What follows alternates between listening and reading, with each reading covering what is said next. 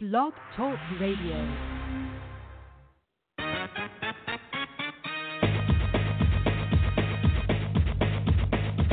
Boxing, boxing, boxing, boxing, boxing, boxing. You're tuned into Outsiders Boxing Podcast, where they only gonna give you the realest talking. Boxing, boxing, boxing, boxing, boxing.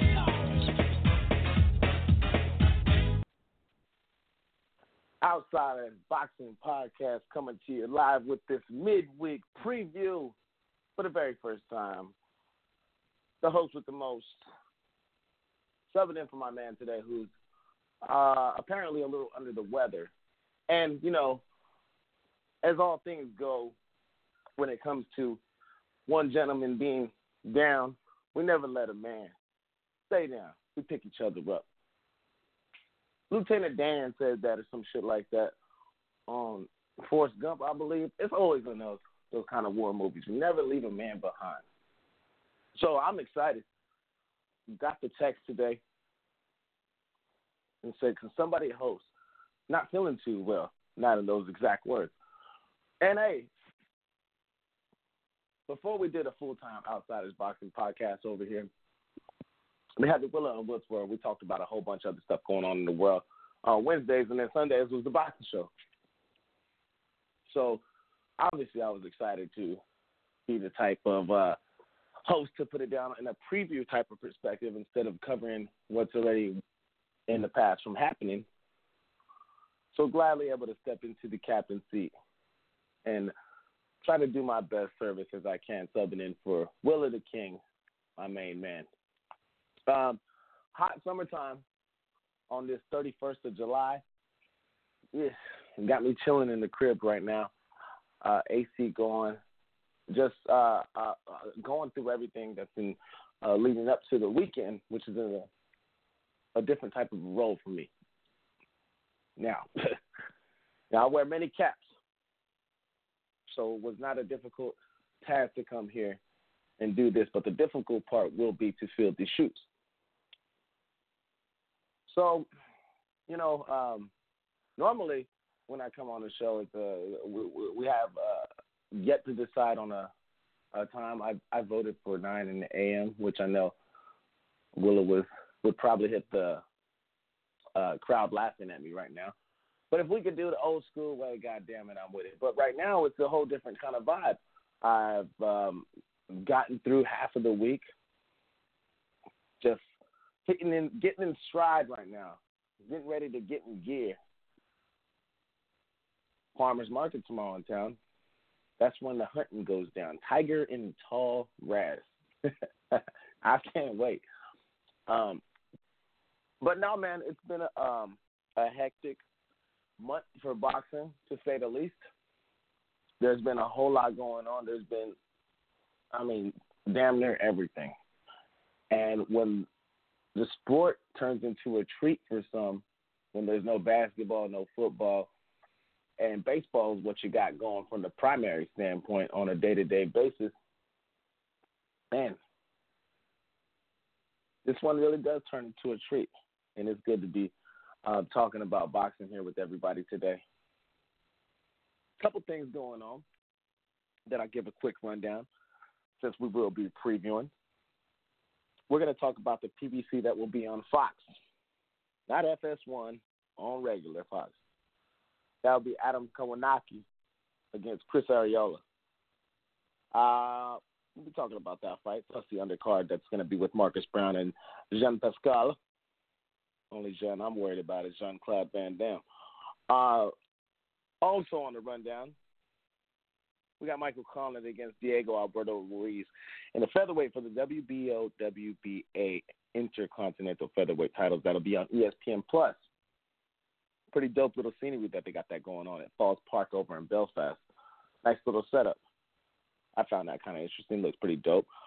Um, and also going to talk about uh, Jaime Munguia with Jessie Vargas that is in the works to be set for the September 14th date in the Mexican versus Mexican showdown for the Super WBO title on the date that Canelo was supposed to have. So uh, we got everybody here with us. I gave y'all a quick rundown. And let's take it to my man Willa. We'll go to JP and we'll swing it to Janelle and see how everything is going. Uh, but before I can do that, I just have to do one thing. Because we weren't able to talk about um, the happenings. And I just want to give a shout out to my good friend Jose Ramirez for his victorious output that he put on the zone. And I'm telling you right now, the entire Central California district is is just bumping this right now.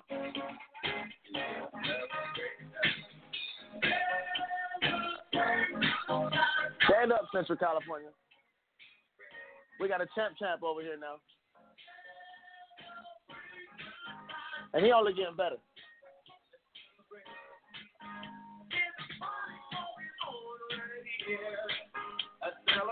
That's right.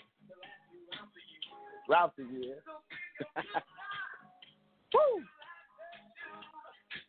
Yeah, ladies and gentlemen, I want to give a shout out to my buddy Jose and say, let's keep it going, champ. We're going to be here for the support, the culture, the land. And when we got something going on big out here, we go hard, body, karate. Yes, sir. Record scratch. Anywho, I want to take it to my friends. I don't call them co-hosts. They're friends to me.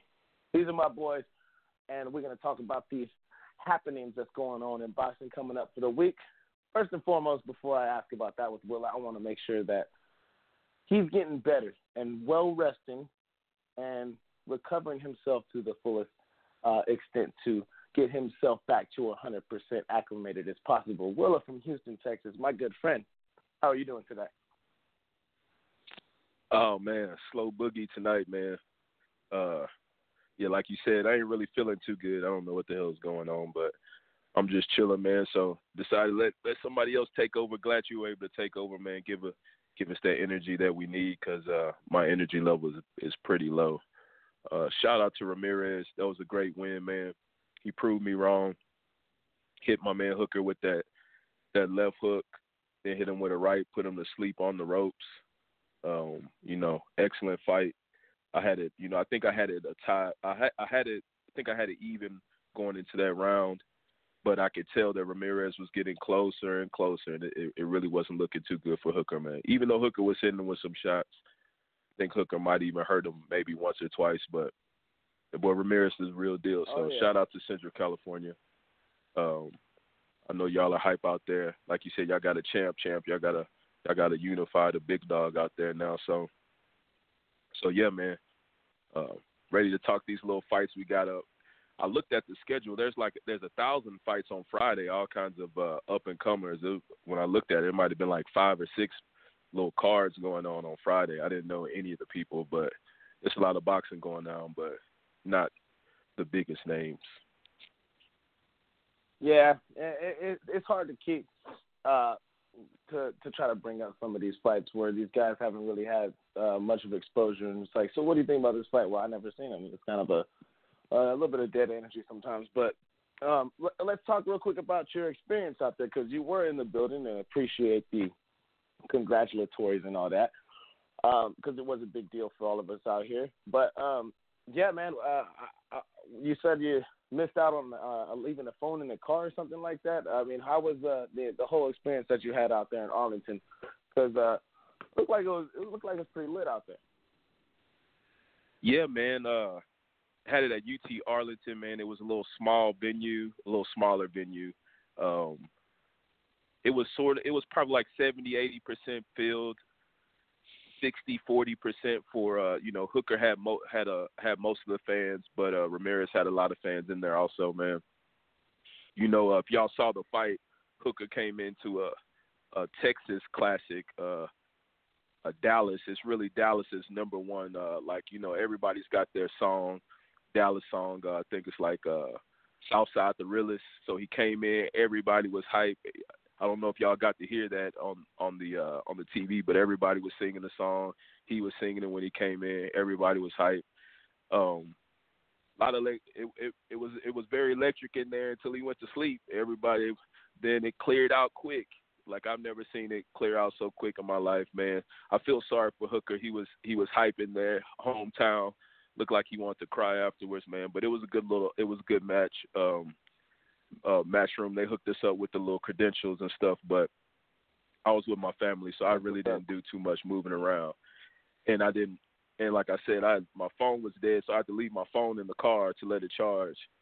Um, and then I never really made it back Damn. out to get it. So, so yeah, man. But it was good. It was good. It was a good little event, man. They had a good one. Uh, the rest of the car was whack. Um, Tevin Farmer was trash. Uh, I forgot who the guy, who the guy. Well, not Tevin Farmer is trash, but the fight was trash, and then the fight before that I think was pretty weak too.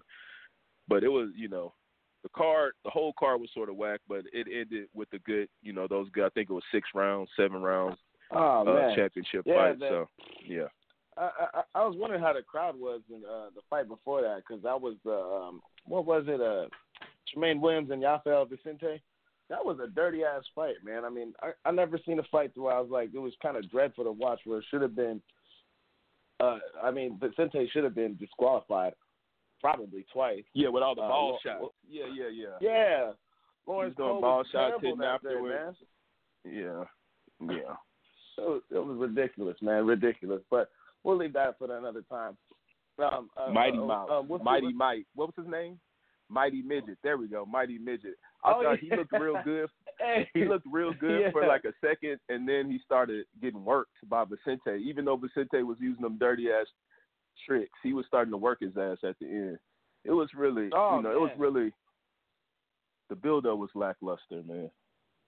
Yeah, But the on- fight, on, the- uh, the- on the Zone, main they were they were hyping him. They were hyping up. uh They were hyping up Williams very high. Like as far as um they said last year was the uh Teofimo Lopez being the the can't miss prospect, and they were putting Tremaine Williams on that same level as uh, as far as this year. I, I, I don't know. He looked like a B plus at the most, a B player though for sure when it came to. I don't know. He just didn't have that dog in him. If someone's gonna be doing some dirty shit to me, I'm not gonna be crying to the ref or, or just kind of no selling. Like you got to get little, you got to throw some dirty shit back. But he still picked up the win nonetheless. But um, yeah, that was a dreadful fight to watch. The, the, the undercards were uh, not the greatest of uh of a fight. How uh, how long was the uh? Would you drive out there, Willa, or what? Yeah, uh, yeah, I was, um, but I was at work, so I, I, I only had like a two two hour drive. I was out in the country, so I just met my brother and my old man up there. wasn't that big drive. Oh, okay. All right. All right. And uh, that was uh, your brother's. Uh, was it his birthday weekend or something like that? I, I believe I heard you say on the on the uh, on the show this last uh, this last preview show you had on Wednesday. Yeah, yeah, it was his birthday that Wednesday before, so yeah, usually seems like the last couple of years we've been there's been a fight that weekend. So last year we were at the Staples Center. Uh, that's when we met Yeah. up with y'all, uh, met up with you, and then uh, this year Oh yeah. we were out here. Yeah. That's what's up. That's what's up. All right, shout out to brother Wilson, man. And uh, yeah, that that it was right around that time. I seen the memories coming around from last year. So time flies, man. But all right, well let's take it to JP and then go to Janelle and get this whole preview started up because I mean, you know, some pretty interesting fights to talk about. Um, JP Inglewood, where they always up to no good, the host of the Relatively Fat and Black podcast. What's going down, man? How you doing, bro? Shit, hump day, hump day, baby. Always like this day. Yeah. And when you talked about, you know, making it through the midweek, it reminded reminded me of I think it was a Geico commercial with the camel, and he said hump day, right? We all love that. Then Mhm. I think we all that led me to thinking, and I think we also all loved the Budweiser frogs, right? Budweiser. We all love them. I'm speaking for everybody. Then I started thinking like, damn, I also love them damn Coca Cola polar bears. So Are you taking, For the you taking it back now? I'm taking it back.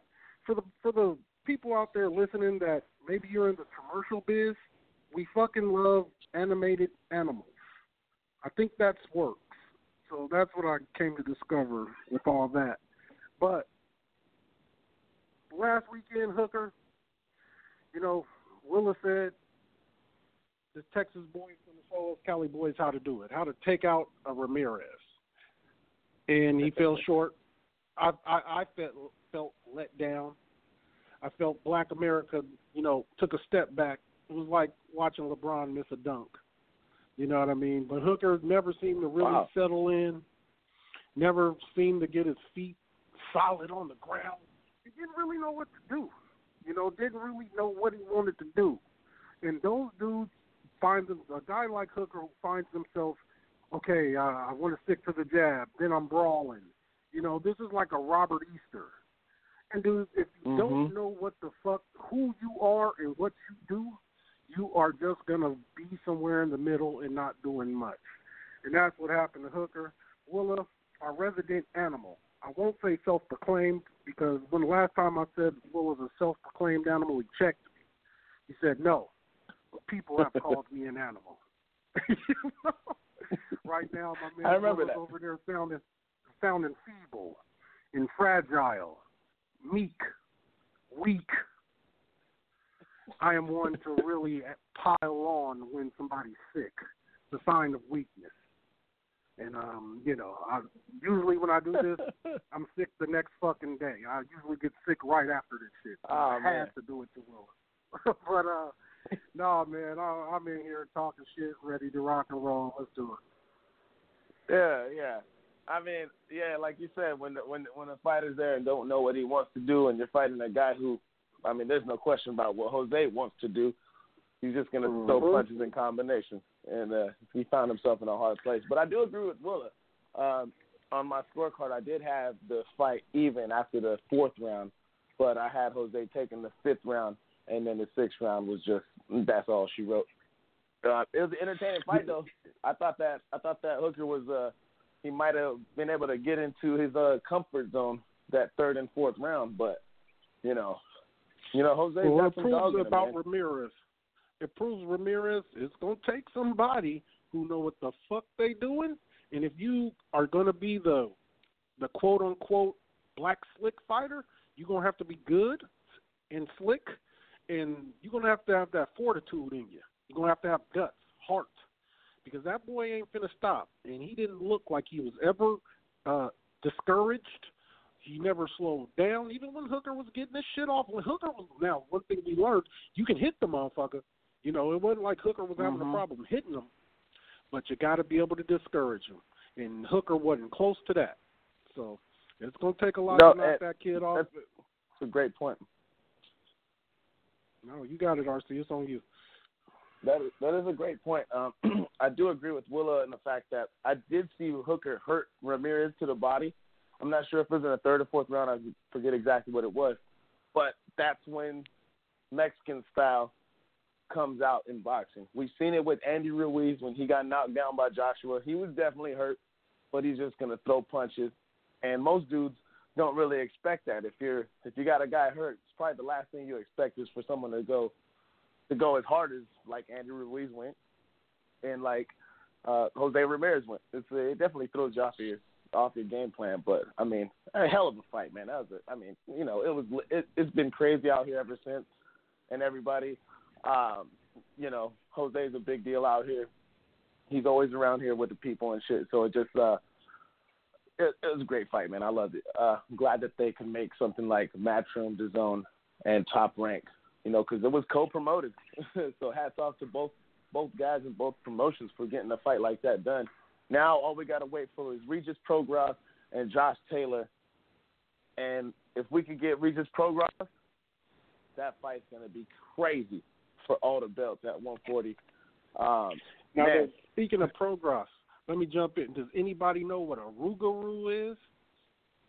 Does anybody know what that Rougarou. is? Because it, you know that's uh, Prograis uh, alias. Now, I'm a huge nerd of a particular thing, and that particular thing is a Rougarou. Do you guys know what that is? I've seen that when I looked No. up his name, but I do not know what that is and didn't look into it, JP. So if you could please explain to our listeners who don't know, just like us, me and Willa. A Rougarou is the same thing you might hear somewhere in the South called a Hank. This thing has a lot of names. Um, a Yeti, but a Sasquatch, but a Rougarou is a Bigfoot. A Rougarou is Ah. a Bigfoot. So yeah, and I'm a fucking Bigfoot nerd. We'll talk about that later.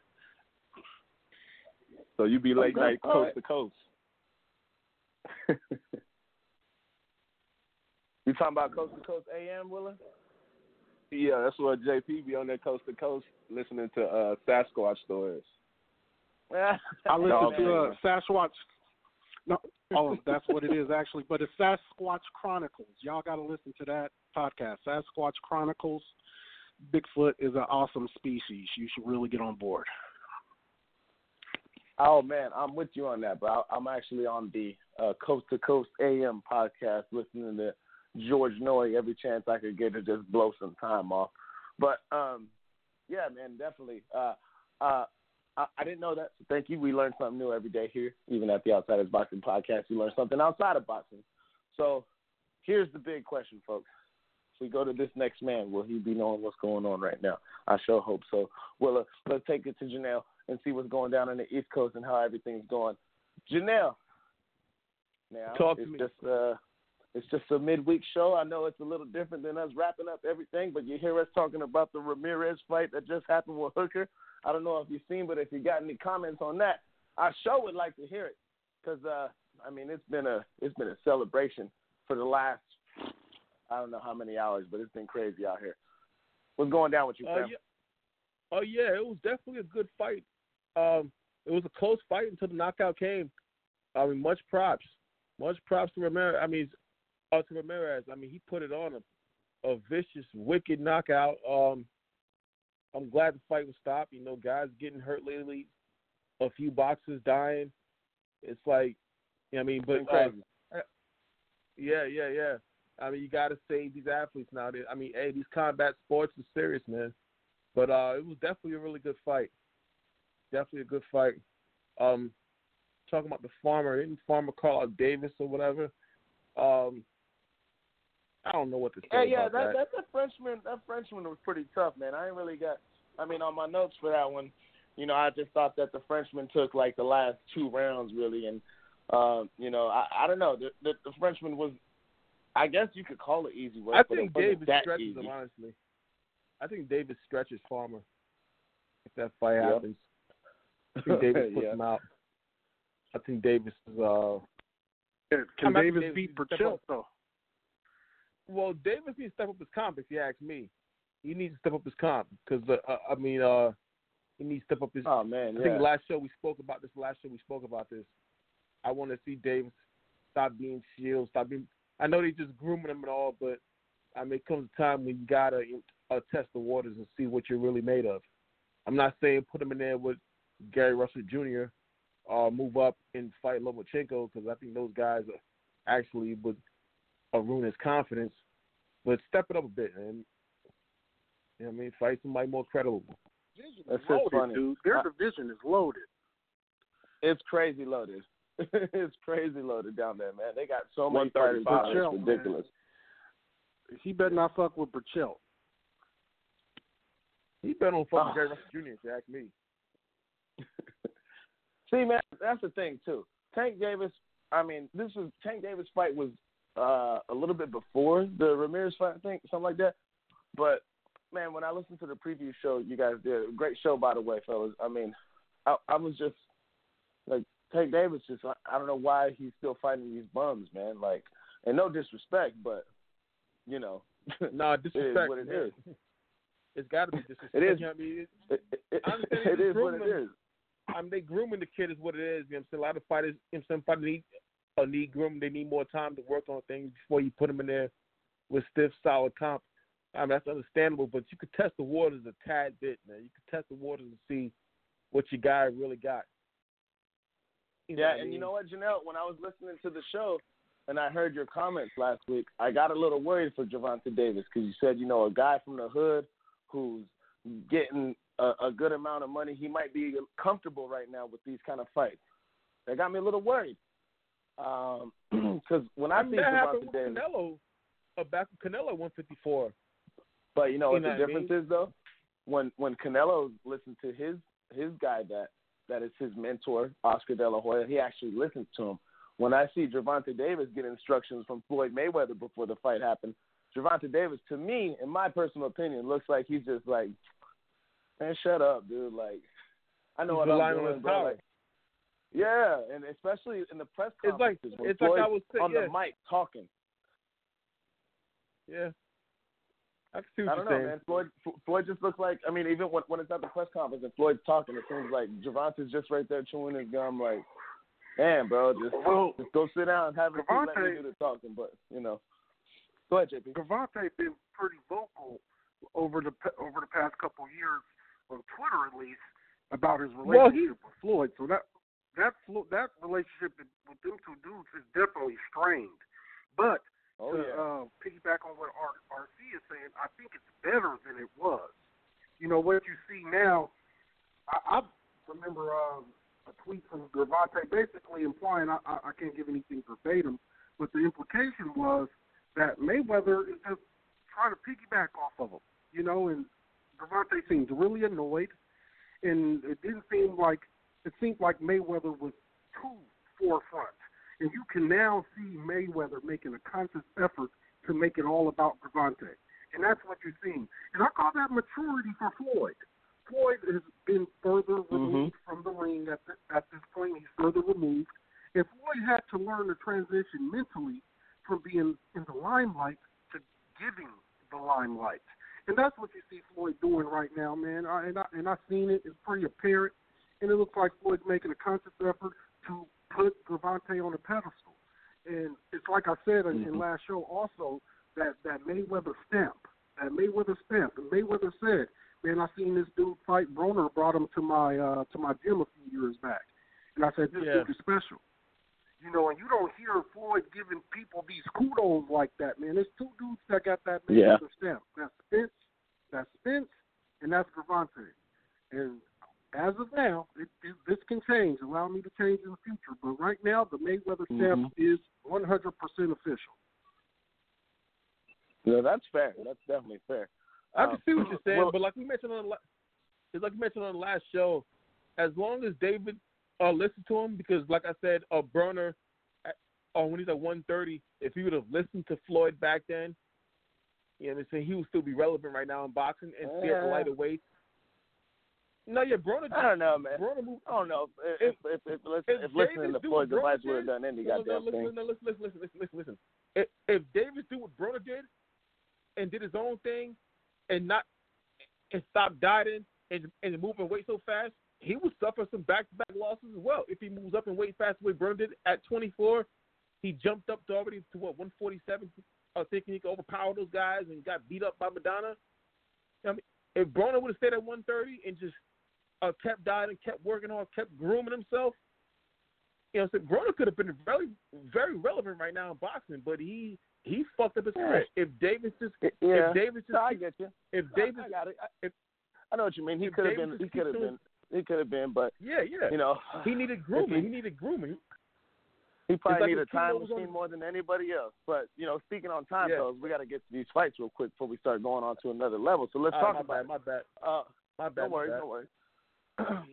Out in your neck of the woods, Janelle, we got a PBC fight coming up on Fox.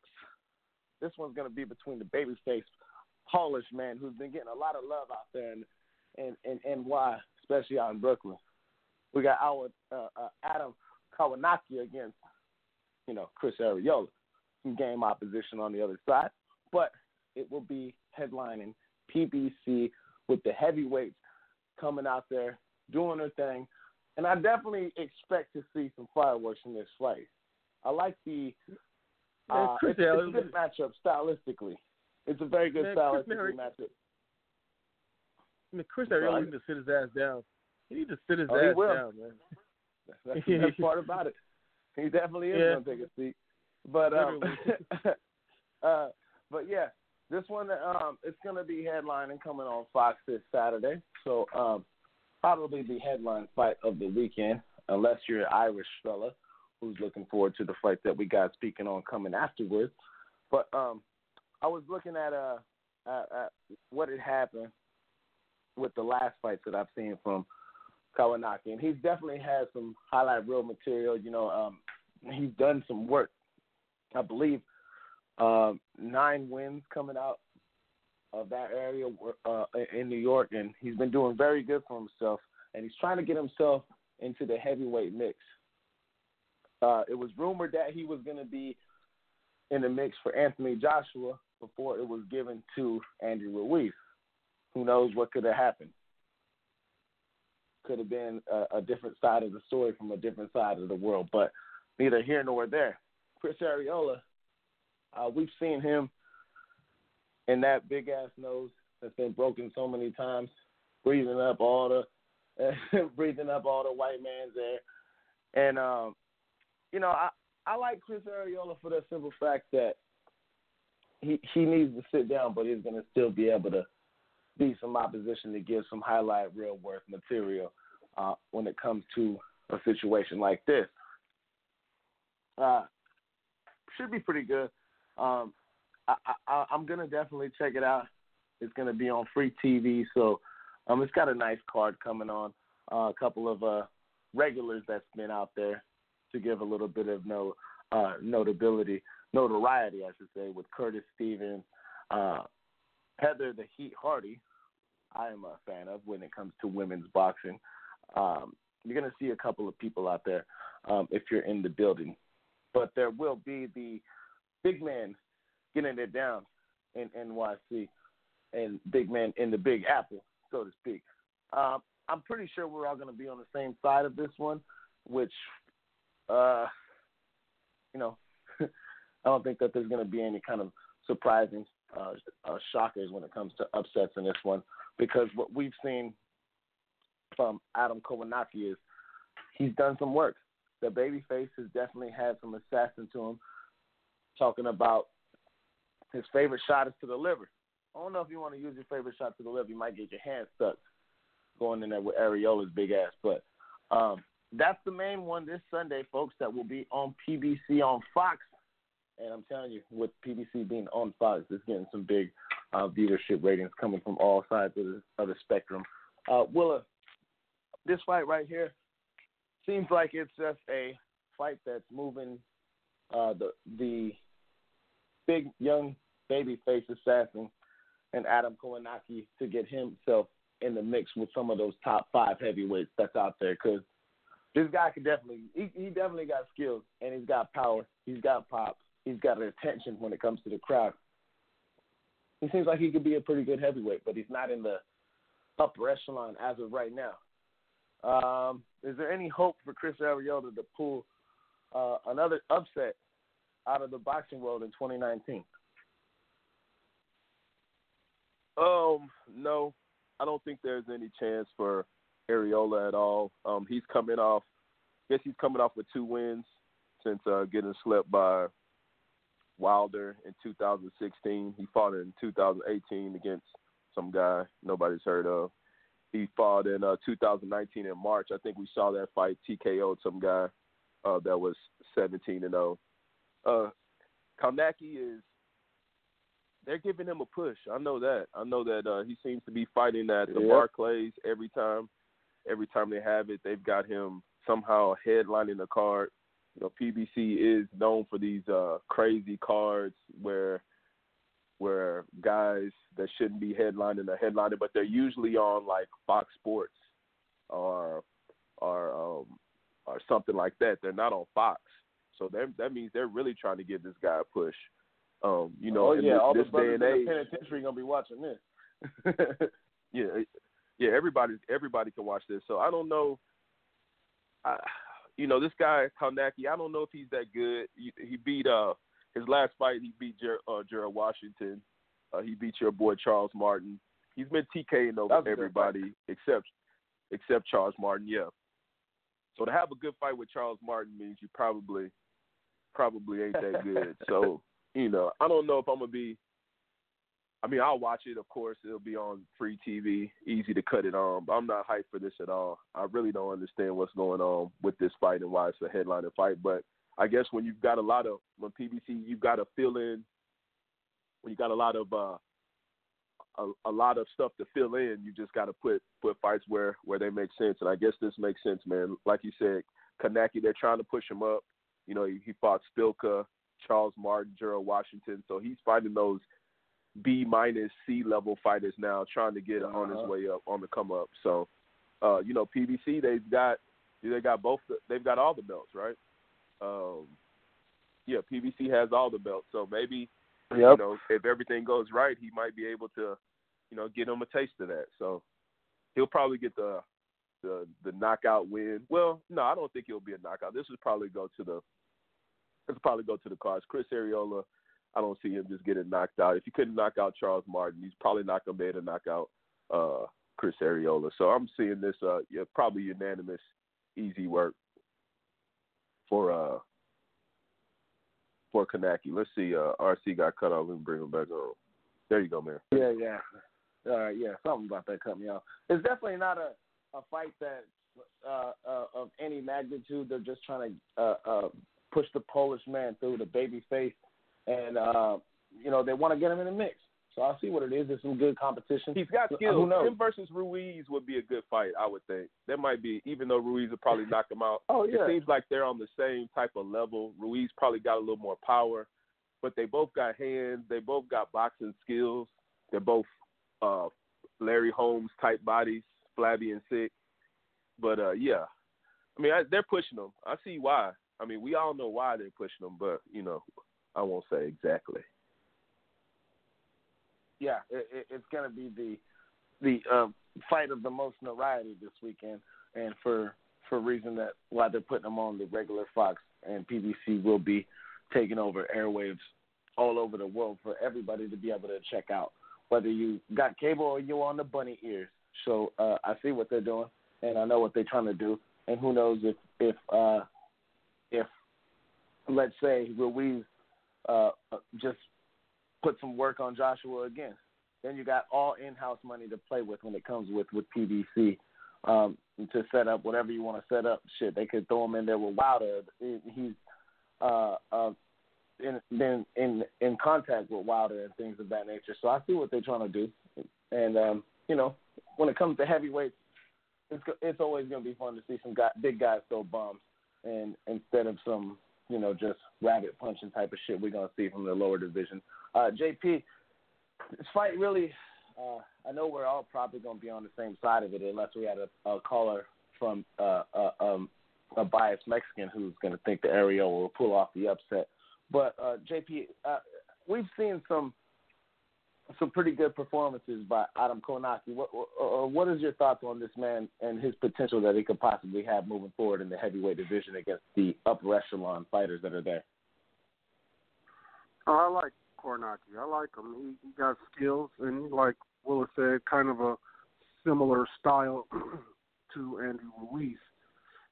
Chris Arreola, you know, born again. Just when you think he's gone, but he's so he's if he could be Andy Ruiz, he's better at being the Mexican heavyweight.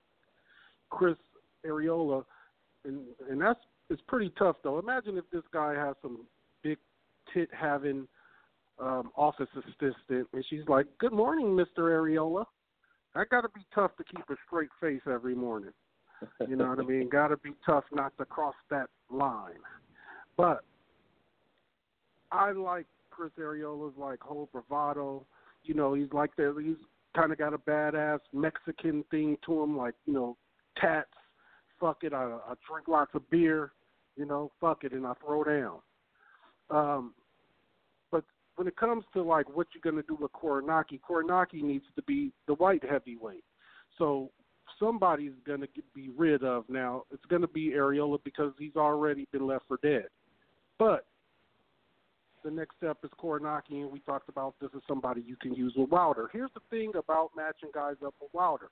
Look who, who PBC has matched up with Wilder.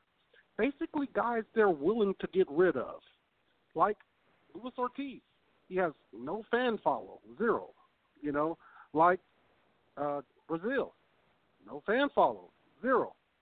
Kownacki, on the other hand, if you can keep bringing him through the ranks and gain his notoriety, there's a big push behind that guy already in New York. They have a big Polish pop population who comes out to support when he's fought in M- MSG. So I like Kownacki to go in and uh, I almost feel like this fight is a showcase. I bet I probably bet that Chris probably Mhm. hasn't had a full training camp. This is a, a, a known boxing heavyweight name. If you've been around the boxing scene for the past ten years, and when you know you could argue that Chris Arreola has been one of the bigger names in in the past ten years in the heavyweight division. You know, this is a known franchise name. Now, I wouldn't say a franchise, but he, this guy definitely had a lot of momentum behind him at a point. and Bermane Stiverne came and derailed that. No, it wasn't Bermane Stiverne. Was that Bermane Stiverne? Not sure. But um, yeah, I, I I think this will be a showcase for Kownacki, and he'd be able Oh, to go ahead Klitschko? and Klitschko, Huh? yeah, Klitschko was his first L. It was Klitschko that, that, that yeah. I think it was Vitalik. Okay. Vitalik was the one that actually knocked him out first or beat him or whatever it was. Yeah, he ain't on that level, and I don't believe Kownacki is either. But Kownacki to me is a guy that can, if you can, you know, he can fight just about all these guys. But the thing about matching a dude up with Wilder is Wilder can blow you fucking out. You know, like it's different when a guy beats you by decision or maybe even gets a TKO. Wilder might, you know, Wilder does spectacular knockouts with your ass. So you always got to watch out matching your guy up against him because them type of losses are hard to take. yeah, they definitely are, and I can definitely see Kownacki being a, a fighter who would would be willing to step into that that danger zone where it's fight or flight, and, uh, it could hey it could be some some high light material for uh, uh, Wilder and this this new separation of the heavyweight division with the recent loss of uh, Anthony Joshua. Uh, Janelle, uh, Adam Kownacki has, you know, he's been he's been doing some he's been having some progress. He's been having a, a good following and some good showing. Uh, the fight with uh, Charles Martin probably didn't go as well as he expected, but um, you know, nonetheless, picking up a W in a in a, in a fan friendly type of affair. And when you you have a fighter who's in uh, a fan friendly type fighter, and when you're a heavyweight type fighter, you're definitely going to be able to make some waves. Uh, this fight's going on Saturday. What do you think about this one against the, you know, savvy, if you want to call it that, Chris Arreola? I think Arreola gets stopped. I really believe he gets stopped. I mean, I mean, uh, I think Arreola is well over the hill. He's been over the hill a long time now. Um, I just don't think he has anything left. I don't think he has anything left to fight with anybody that could bring any kind of firepower at heavyweight. And uh, he gets stopped. He gets stopped inside six rounds. Inside six. Okay. Okay, we got that. Mean, yeah, guys that have- Yeah. Go, go ahead, you know. Finish your, finish your saying. Go ahead. Well, basically, he's a has been at this point. At this point, he's a has been. ouch, ouch, ouch, ouch, harsh words, harsh words, but not wrong words. And uh, you know, we all know about Chris Arreola being at the taco truck before fights a little too often, and um, you know, Mexican style can only get you so far. And uh, you know, Chris Arreola, um, if you're going to be willing to exchange with this guy, it could be very bad. Um, you know, we know the fight with Wilder. You know, he just he got pummeled with a broken nose to the to the point of no avail. And uh, but when it comes to this little pudgy Polish man, he might be able to sneak him into a worse of a stoppage when it comes to that. So I think that we're going to see this one going in about. Um, I, I I can't see it going any further than eight rounds when it comes down to it. But the the whole thing about it is, yes, it is a showcase. Yes, there will be fireworks, but the big question is what will be down the road for Adam Kownacki because there's definitely going to be some dancing partners who's going to be uh, available when it comes to in-house money and what are these guys are going to do next. So um, it's more so of the uncertain future for a guy that they're pushing who could be um, a, a, a solid A side opposition for maybe if he fights Deontay Wilder, maybe if he gets in a fight with Andrew Ruiz. So we'll see what these guys got going on moving forward. Um, but moving along to the other side of that one, which will be on ESPN Plus, uh, we're, we're going to have, you know, Patty's boy. I don't know if Patty's going to have the uh, cocoa butter out as much as he's had for um, other fighters from his area when it comes to the the Irish folks. Uh, but you know they're they're they're building this one up to be um, tougher than expected when it comes to the uh, opposition of Diego Alberto Ruiz, who's uh, been looking pretty good for himself. Um, the Argentinian opponent who's won 21 of his last of his uh, or of his 23 professional bouts. The winner is going to be taking the WBA WBO Intercontinental Featherweight title, and uh, I was I was looking up about it from uh, I believe the uh, the Twitter handle. Let me see, uh, uh, the Felipe Belfast. It was. Um, I mean, it's going to be one of those kind of just different events when you see the scenery of things. When it's going to be at the Falls Park um, over in Belfast on Saturday, outdoor area, very rural looking, but the it looks like they're going to be out there watching a, a, a outdoor high school football game type of event. And we've seen we've seen uh, young Michael Conlan have some good showings. Um, he definitely has uh, a, a following in his own, and uh, um, you know the, the, the, they're saying that it's going to be the toughest fight of his career, going against the tough Argentinian. Um, but uh, you know, we'll see how it goes. We're talking about Concha, um, fighter in the 2016 Olympic Games, who's been doing very well for himself, and um, I want to almost call this one a showcase because I'm not so sure if I'm buying the uh, hype of a of a, a fighter who's you know got 21 dubs out of 23. But I'm looking forward to see the scenery of all this, and uh, I'm still paying for my ESPN Plus uh, accidentally that I just found out this last weekend. So why the hell not if I'm to check this one out? But it looks like it's to be pretty dope, and uh, there's to be a lot of um, a lot of names that'll be coming out the way for the winner of this fight. And um, I, I, I like what I've seen from Michael Conlan, just the little guys who are throwing some pretty heavy bombs.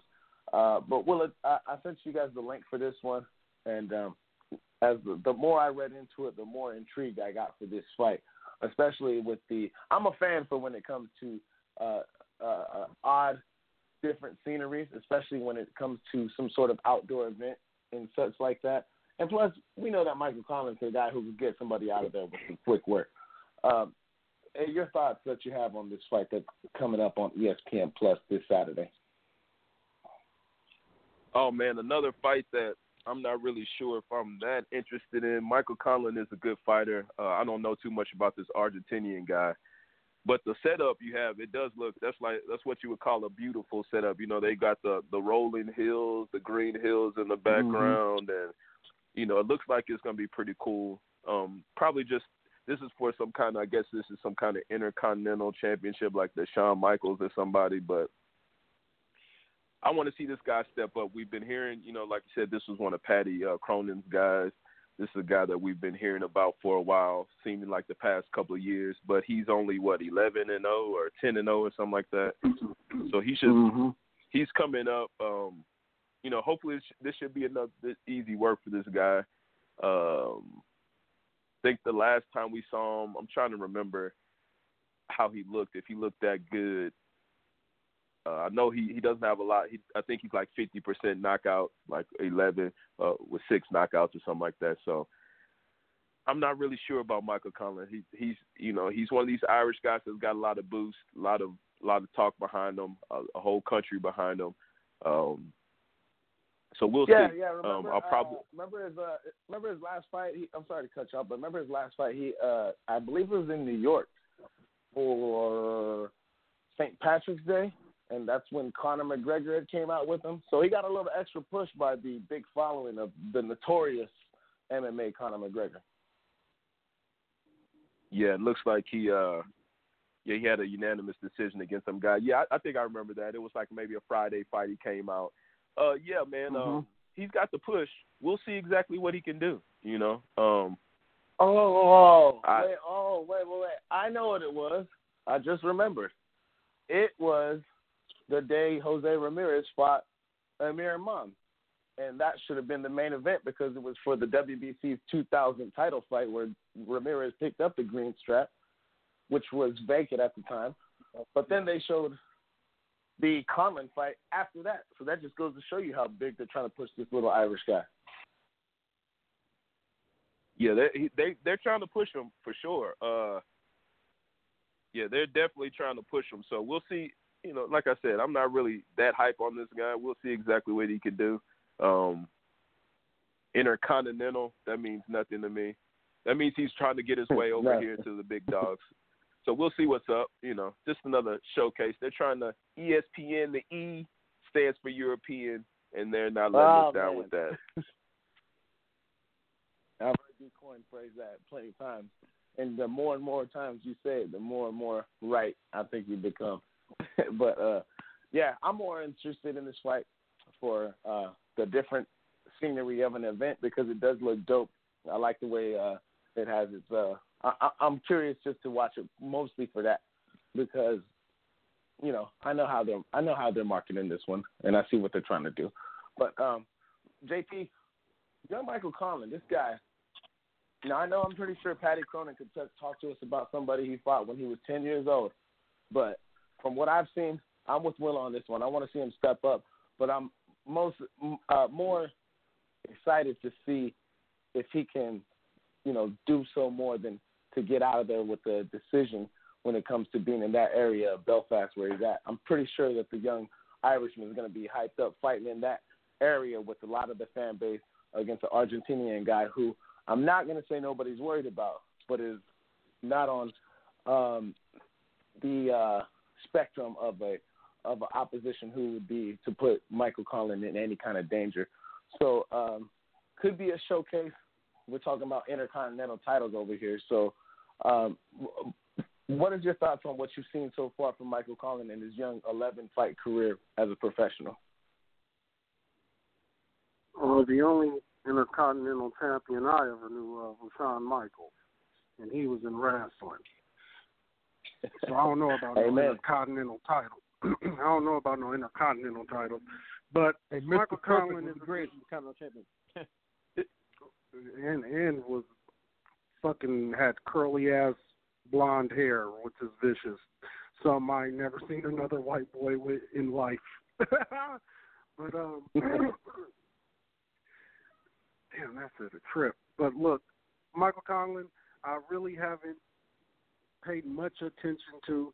Just a hype beast at this point, and that's okay.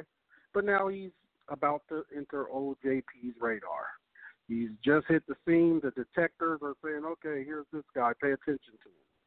So, and that's where I'm at with him. And uh, I've been aware of him. I know of the name. I've probably seen him here or there, but I haven't taken time out. I know he's a big kid, right? Is he the? He's the big kid, or that could be another. No, he's a, he's a smaller fighter. I believe. Uh, I'm pretty Okay. sure he's at the uh, featherweight division around there. Let me look that up. Well, I know he's a small fighter though. I mean, um, Well, yeah, yeah, he was. he's a Uh, small dude, but like a big. Dude. Yeah, anyway, no, he's still sort of yeah. He's big. He's big for the yeah. He's still a young guy beating up little dudes at this point in time. Yeah, like he's like Yeah. big, like how Shakur Stevens looked to his competition. Yeah, and I think that's almost a fair equivalency so far.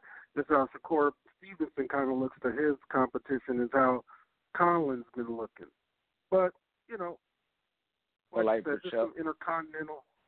Yeah, yeah, there's some intercontinental shit, and what I've just been made aware of is over there in that British thing, man. You get a lot of belts before you even get to this point. It's like uh British Eastern blah blah blah champion, uh Central champion, regional champion. It's like they got a lot of little Yeah. stepping stones. Like a guy like Daniel Dubois, who's like twelve fights in, dude, he got a bunch of little British belts that we know nothing about. So for them, this is probably something. For us, like I said, the only intercontinental champion I've ever known of was Shawn Michaels, and he did a leg kick. So that's all I gotta say about that. and the first ever intercontinental champion being the good old Pat Patterson, to take it back to the old school wrestling, uh, partner of old Gerald Brisco. Uh, Janelle, last time I was talking about Michael Conlan was when I said, why the fuck they got him main eventing this show that they had when you just had the 2000 WBC title match between Jose Ramirez and Amir Imam. They had Michael Conlan against a guy nobody was worried about headlining. But just goes to show how much they're pushing this guy. And that was over at MSG.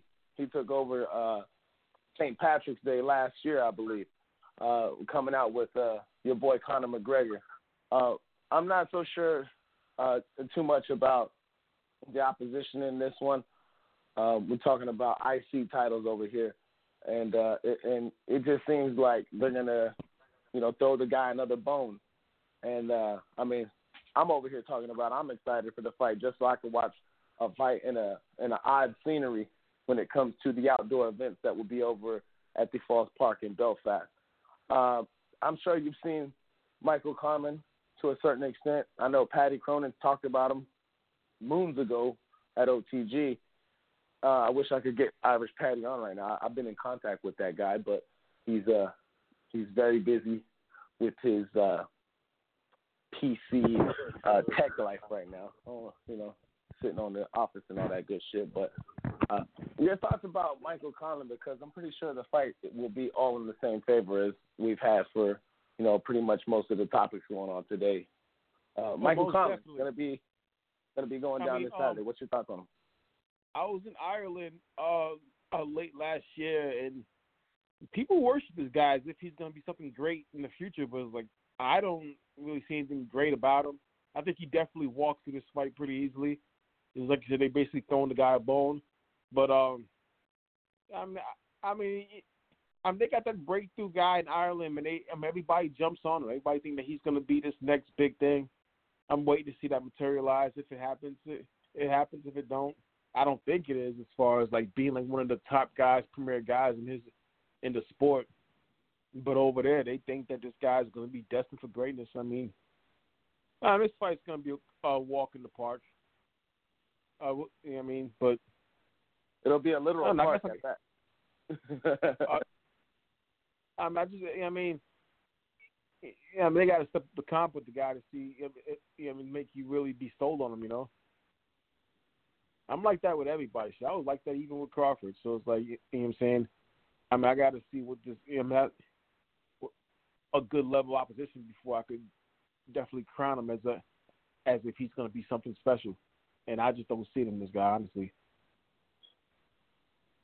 Yeah, I mean, uh, um, you know, little guy in the featherweight division, ele- uh, I, eleven wins, uh, six by knockout. I mean, um, I know that he definitely has uh, the, the the big backing, and I knew you. I, I knew you were out there in Ireland. I'm pretty sure you got a, a vibe of who's who's who and who's being Yeah, they out have- there.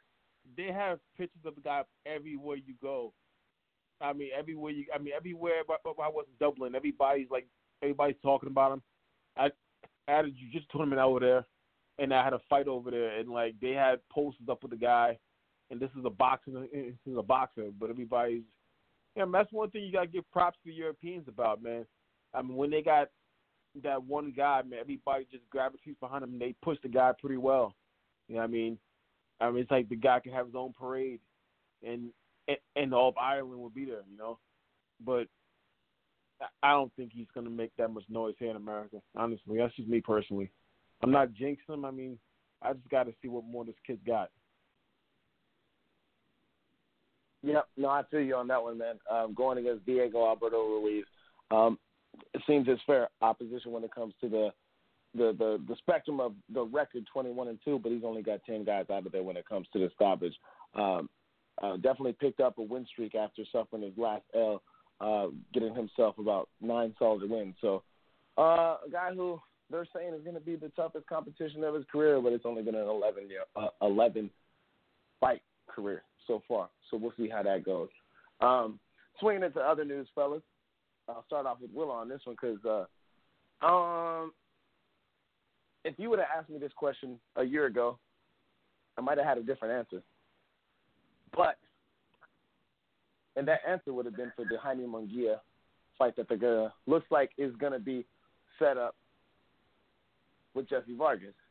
We all know Jessie Vargas has had himself some interesting moments in his career when it comes to the I don't know if you want to call it smug or if you want to call it cocky or if you want to call it confident fight that he had against Timothy Bradley where he stunned Timothy Bradley very very very hard in the final round which ended in a little bit of controversy when old man referee I forget the exact name of this this old guy but I haven't seen him around for good reason. Jessie Vargas thought he won a fight when he he was clearly losing and made himself a little bit of a name from that. Uh, had a nice fight with uh, Adrian Broner last year, where that one made a little bit of a had a little bit of noise going on around it. But Jessie Vargas has been one of those Mexican guys who is a is a game fighter, and it looks like it's going to be set up for the September 14th date, in which Canelo, as of right now, will be vacating for reasons I'll let JP explain. And we might have a Mexican versus Mexican face off for the super welterweight title in which Jaime Munguia holds at this particular point in time. Jaime Munguia and Jessie Vargas, it might go down. It sounds like it's, uh, I don't want to sound like Chris Broussard right now, but I say it's, I, I got 90, 95% that it's going down right now from my sources. but, uh, well, if this fight happens, I would not give two shits about it if we talked about it a year from now. Um, I just I thought that Munguia was a lot better from the performance I've seen uh, against uh, World Kid, your boy Sadam Ali. But we found out he was just a bully at that. And now uh, we, we we talked about um, fighters who hadn't really gotten the proper when it comes to you know screw jobs and things like that.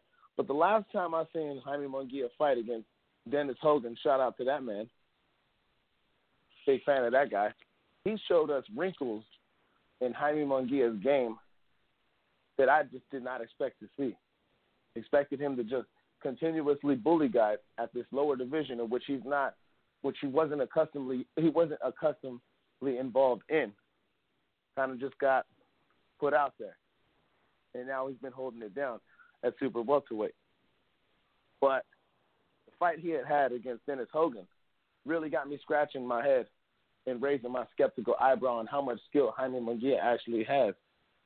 Um, you know, I think that uh, that one ended in a majority decision, if not, if I'm not mistaken. But now he's coming up against a guy like Jessie Vargas, and Jessie Vargas, he definitely has that. He's, he's going to have a disadvantage when it comes to his 5'11 frame against a guy like Jaime Munguia when it comes to size. But I think Jessie Vargas could do some things that, you know, that Dennis Hogan was able to do, and he might do them a little bit better. Now, this fight's not completely in the books yet, but seems like both parties are willing to work together. Jessie Vargas is already posting on it and Jaime Munguia likes. And I think that this one is going to be going down. It's been made available from two days before now. And an interesting fight, I think, when we're talking about a Mexican versus a Mexican on September 14th. Uh, your early thoughts on this fight uh, being announced, yes, or not being announced, but being brought to the public viewing two days before now, Willa? Man, well, it makes sense, like you said. You know, Canelo is uh, withdrawn from his uh, his usual September date. Uh, was that Mexican Independence Day? So what better mm-hmm. to have if you don't have don't have Canelo, you have a Mexican versus a Mexican American, one of the great wars, you know, for our brown people now. Ray uh, Vargas, not Ray Vargas. Uh, Vargas is a uh, Jessie Vargas. Yeah, Jessie Vargas is a welterweight. This is just another setup for Jaime Munguia to look great. his last couple of fights, he fought guys his size, and he didn't really look well. Not even his size, but just little uh, guys that were not welterweights, and he didn't look so great. Like I said, Dennis Hogan got the he got the majority decision. He fought the uh, the Asian guy Inoue. Uh, he got the Mm-hmm. unanimous. Um, but yeah, Vargas is probably gonna get manhandled in there. Uh, Vargas is a little dude. Uh, you know, he, like I said, he's been fighting welterweight for the last couple of years, so he's coming up. Um, Munguia is one of these guys. You know, they're not putting at this point in time, they're not putting Jaime Munguia in any kind of real, you know, any kind of real danger. You know, with him being what is he, 21? Let me see how old uh, Jaime Munguia is. got 22 years 22 old. at the latest. Yeah, yeah, he's 22 years old. They're not, you know, Golden Boy knows what they're doing with this guy. They're going to hold on to him as long as possible. This is another setup. Be looking for the same the same way he did my guy Ali. But Vargas probably do a little better than Ali. Vargas, I think, is a little more game. He'll stand in there a little longer, but uh, this is probably going to be another battery going on. But uh, you know, that's what you know. That's what we like to see on Mexican Independence Day. Some kind of uh, beating and that's what we're probably going to get with Jaime Munguia versus uh, this guy Jessie Vargas. Yeah, yeah, you, make a compelling uh, case, that's for sure. Um, I, I don't know. I just question if if Jessie can, you know, throw that overhand right. And I know he does pack a little bit of a pop where he was not able to land on some of those welterweights. They are a little quick, but Jaime Munguia has shown that, you know, he hasn't he hasn't shown that slickness to uh, be ev- uh, evasive from some shots like that. So I don't know, man. I don't know. I, I definitely have Munguia as the favorite, but you know, every time I see Jessie Vargas in a fight, it's just that guy. He has a little bit of uh, toughness that you can't teach, and uh, definitely no quitting that guy. Uh, JP, this fight is definitely not official yet, but we have the works and we have everything being put in place. The T's are crossed, and it seems like we're just waiting for the I's to be dotted. Um, this early uh, preview of this fight for the Mexican Independence Day, which for some odd reason Canelo just can't find a fight.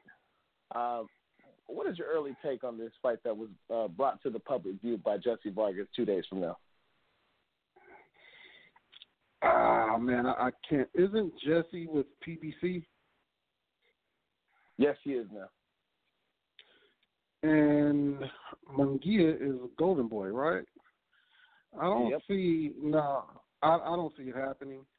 I don't see how it makes sense for PBC. Uh, like you said, you'd have to favor Munguia being the bigger guy, Vargas going up in weight. But Vargas is still very usable over here at PBC with all our welterweight inventory. So why go across the tracks to probably get beat up? I don't get it. Vargas got numerous fights over here. Numerous. You can rebound him with Keith. He can fight Broner again. He can fight Porter. I mean, the, the, the list goes on and on. How uh, yeah.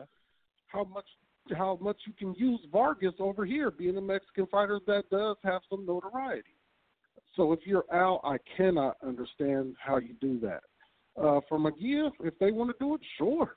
We get to knock off one of Al's guys, and we assume his crowd. You know how the old adage goes: uh, you beat the guy, you take his audience. And you know, for Munguia, right now his whole push is about gaining notoriety, making people aware of who Jaime Munguia is, and how better than to knock off a guy who probably has a little more cachet in the with the Mexican crowd than him, but you know, uh, Jessie Vargas. You know, Jessie Vargas is a guy I like. Seems like a good stand-up citizen. Uh, seems like a regular dude who cares a lot about boxing. He used to be kind of a blue chip, training out of the Mayweather gym, and uh, trained by Floyd Right. Mayweather Senior. For you know, so everybody, people know who Jessie Vargas is. He's been around the block a few times. Has a lot of respect in the game. So I'm sure for Munguia and Oscar and them, shit, yeah, come on, Jess, well, for sure we'll do it. And especially on Mexican Independence Day, nothing else running on TV, for sure, let's do it. But uh, if you're Al, this makes no business sense at all. And uh, I haven't seen Al make very many big mistakes as far as something like going to do a cross promotion and having your guy, you know, not be paid. This ain't gonna be a giant fight, and you know, just to go over there and get beat up by a bigger guy across the track. So I don't see it happening. Speculation. Yeah, I, I feel you on that 100%. I, I echo each sentiment you said. But there's always that one thing. Like I said, uh, when Jaime Munguia was in his last fight, there, I don't know, JP. Do you think there might be anybody who's who's uh, uh, smelling blood in the water a little bit, maybe, or or sensing a little bit of weakness in Munguia's game? Uh, you know, Dennis Hogan had a compelling case that he won that fight, and I remember when me and Willa talked about it on the the wrap up show on Sunday.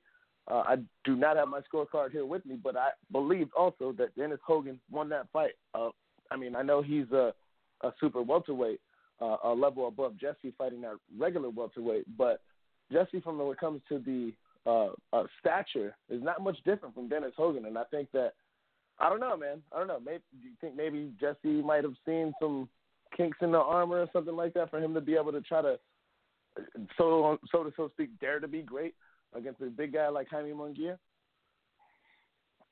That's possible. That's possible. And Munguia looked at you know mad regular, but the regular than a motherfucker. So sure you know he could have smelled some blood in the water, but I, I think you you you'd be asking Munguia at that point now to come in here and be the slick fighter. And I hate when a, a fighter who's been fighting one way and been one track minded comes out and all of a sudden thinks he's fighting a guy less athletic than him and becomes the boxer for the night. Now we've seen guys like Lucas Matthysse pull this shit off. You know, some of these dudes will pull it off every now and again. The dude who you used to see in boxing fighting a, a less athletic fighter to him, and he's the boxer for the night. Happens all the time. But that's mm-hmm. what Vargas would be doing, and I can't see him being good at that. I, I think Vargas is a good boxer, but to be the slick dude per se, because he's not going to be able to kind of put his head down and stand in the phone booth with Munguia. So foreseeably, I you know I just perceive him coming out and you know getting his Mayweather on, so to speak. But uh, you know I just can't see it happen. I think it's pure speculation. Yeah, most definitely. Janelle, we, uh, the Mexican versus Mexican fight that looks like it might be coming up into the works that was announced two days ago uh, between Jaime Munguia and Jessie Vargas. Jessie Vargas posted, Jaime Munguia liked. Both sides seem to be interested. Um, your thoughts on an early fight that will be coming September 14th between these two Mexican fighters? It's actually good for boxing, you know. Uh, I like to see action-packed fights. Uh, I think I think it's what boxing needs. I mean, boxing needs more fights. That's just going to be action-packed, and and both guys like to bring it. So hey, so make it happen. I don't see how can it hurt the sport. It's only good for the sport. You know. Yeah, most definitely. Before we uh just close this one out here and uh and uh get ready to get, get the go home call, I just want to put out what Jessie Vargas has posted since you had just said that right now, Janelle. Jessie Vargas posted on Instagram at Jessie Vargas verified. This is a fight we're trying to make for the fight fans a fight that would bring pure entertainment versus Jaime Munguia. And then he just repeats it in Spanish. So, you know, there's comments that say, be careful what you wish for and things of that nature. And you got this champ, blah, blah, blah, blah, blah. But it definitely would be an interesting fight to see. And, you know, fighter beware. Be, beware what you ask for when it comes to Jessie Vargas. Um, but we've got that uh, pretty much covered for the fights coming up this weekend, fellas. Um, there will be a, a couple fights coming on Friday. I will post on Twitter um, all the fights that will be coming on um, when it comes to the notoriety and uh, uh, fighters with the um, more so to prove than what we've uh, got to speak on right now um, for the viewers, or not viewers, but the listeners' attendance. Um, I wouldn't I wouldn't put out no dead air for you guys like that. So we'll put it out on the Twitter at Outsiders Boxing, and um, we'll we'll go from there. But as of now, I think that's all we've got for today, folks. Um, subbing in here for Willa, and uh, you know, Hump Day, as JP said. So I really don't know what I got going on here for the rest of the day. Um, uh, Willa, uh, yeah, it's a little bit later out there for you. Eight fourteen over here ten fourteen over there for you getting ready to recuperate, my man. and uh, try and get better. Get some rest, man. Uh, I, I, is the only advice I could give for you. What you got planned for the rest Oh, of yeah. this night for you? Yeah, man. I'm not. I'm trying to. I'm gonna try to eat something, man. I haven't been eating since yesterday, so I'm gonna see if I can eat something and then, you know, try to lay it Oh, down, man. man. But uh, we do have some news that uh, you know, talking about Canelo pushing his fight back. Looks like they're gonna be. Uh-oh. Looks like his next fight is gonna be in October versus uh, Derevyanchenko. Um, I guess that's for. That is what is that? Derevyanchenko is a middleweight. He's a super middleweight, right? So I think that's for one of those belts that he's got. Um, so Unless, yeah, unless Derevyanchenko moved up, because I know that's the that's what him and Danny Jacobs was fighting for. Where Danny Jacobs tried yeah, to get a little bit of Yeah, a, yeah, he's a- middleweight. hmm So I think he's a uh, he's the um, IBF um, mandatory. So I think that's what Canelo's going to be doing October 26th. Isn't that uh? It's tw- no, that's my son's birthday. I was like, is that how? Is that uh? I thought that was Halloween, but no, that's my son's birthday. So yeah, October 26th. Yeah, he'd be putting in some work against Derevyanchenko out there in Las Vegas. That's what they're saying. So we don't have to wait too long Well, for Cinnamon. well, yeah. I wish it was on Halloween so he could come out dressed up like the Hamburglar from McDonald's, because you know he's been robbing a whole lot of people lately. But no, I'm I'm kidding. I'm kidding. But um, if hey, if we could get Canelo coming out uh later than sooner, you know, I guess I'm with it. Derevyanchenko, a guy people thought that Triple G was avoiding, Seattle sign. I don't know. We'll see. It, it could it could be a good matchup if they could get that one going. We'll, we'll have to check it out. So if it happens, I, yeah, I hope so. Uh, JP, any uh any um info on when we're going to be having the relatively Hey, we got time on podcast somehow. coming up? We got Oh, time. shit. He's been holding for a while. Yeah, my bad. I I wasn't paying Well, attention. All right, well, let's take it to Simon and see what Conspiracy Brothers got for us. So, uh, Simon, to give a quick rundown of what we talked about to this time, I'm sure you've heard about, but um, the fight's coming up this weekend. Uh, Adam Kownacki, Chris Arreola. We got Conlan showing out. Going to be in uh, a, a park in, in Ireland. That'll be on ESPN Plus, which I'm sure Patty will be rubby rubby for. Um, and then the speculation about Jessie Vargas and Jaime Munguia getting a fight on. Your thoughts on any of those topics in which you'd like to select to speak on, my friend? Well, uh, you know, thank you for you know, you know, appre- appreciate y'all letting me on. You know what I'm saying? You know, letting a brother on real quick. You know what I mean? But uh, sometimes I feel like I'm. welcome. Sometimes I feel like I'm sh- in these shackles. You know what I'm saying? But uh, No, that was my fault, Simon. I wasn't really paying attention to uh to the calls, dog. That was my bad. No, I'm messing with y'all. Uh, uh, um, as far as um, you know, first off, shout out Jose Ramirez. Thank you for making me look good. You know, I owe you a drink one day. You know, hopefully somebody close to Jose Ramirez can put that out to him. You know, appreciate that. see Um, what I could do. O Arreola. Um, I think Kownacki should win. I think this is a fight to make Kownacki look be- you know, good and everything. But I'm not really big on Kownacki. You know, uh, you know, I don't think he has much power and everything. Um, you know, I remember the Martin fight where he came out really strong early, and then I think Martin started really beating him up late. And um, you know, I just realized he can't really impose his will on his opponent. Opponent, but you know, he is busy. You know, and uh, he is heavy. You know, and a heavy weight. But I don't know about his power. So, you know, you know, we'll see how. It should be. It should be entertaining though. I will say that. Uh, Yeah, for sure. Because you know they're trying to push uh, this guy to get same in the with mix with undercard. some of these Same with top undercard. five Marcus Browne, G- uh, Jean Pascal. That should be a uh, good undercard. You know, Pascal came out and said he likes to beat up women. Talking about Browne, and you know, you know, I, you know, you can look up uh, rap sheet. I mean, Browne, obviously, uh, you know, I'm, I'm not, you know, I'm not gonna say I don't know all the details. I, I don't know, you know, did he do it? Did he not? Well, uh, all that stuff. But I do know that he keeps getting caught up with the same woman. And we know one thing: we all had that one dude that couldn't get over that one woman. You know what I'm saying? Here I'm we just go. Gonna leave it. You know what I mean? uh, you know, but you know, not saying it's true, not saying it's not. You know, but but so that should be Crabs in a entertaining, too. bucket. Hey, that's for a belt, But- right? Or is that for some kind of BS? That's not for a I real think it might belt. be That's a for mandatory. some mandatory. Yeah. I think it might be an interim mandatory. You know what I'm saying? Um, Yeah. but because Marcus Browne, the thing with Marcus Browne, Marcus Browne is talented, and he's a big, tall, rangy light heavyweight, and it's like all the little charges and stuff he's getting into. It's like, man, bro, you're really messing it all up when you're supposed to be at that point where you're really like trying to stack up belts and trying to fight some of these dudes. You know what I'm saying? But hey, that's on him.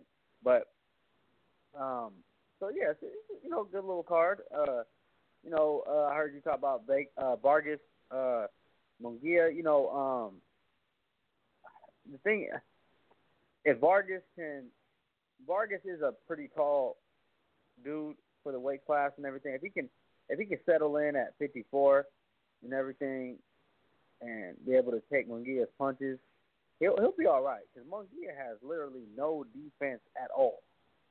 You know, like at all. Like he is. I mean, he was able to impose his will on like Sadam, but Sadam is a little guy. You know, dodgy chin. And, And then that stuff, fight with but, Dennis Hogan that I talked to Willa about just now, Willa and JP and Janelle about. But that even the guy Hogan fight. before that, he fought the the guy he fought before that, the Asian guy, Anui or whatever. He struggled in that. Right. Yeah.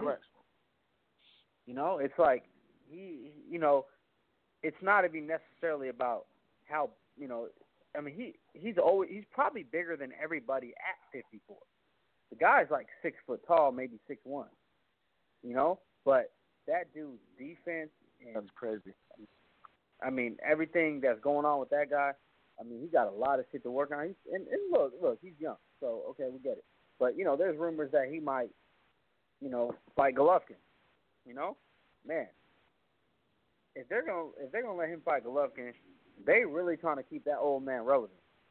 Because I'm not putting a 22 year old in with a 35, 30, you know what I'm saying? Just off the fact, just the the numbers game.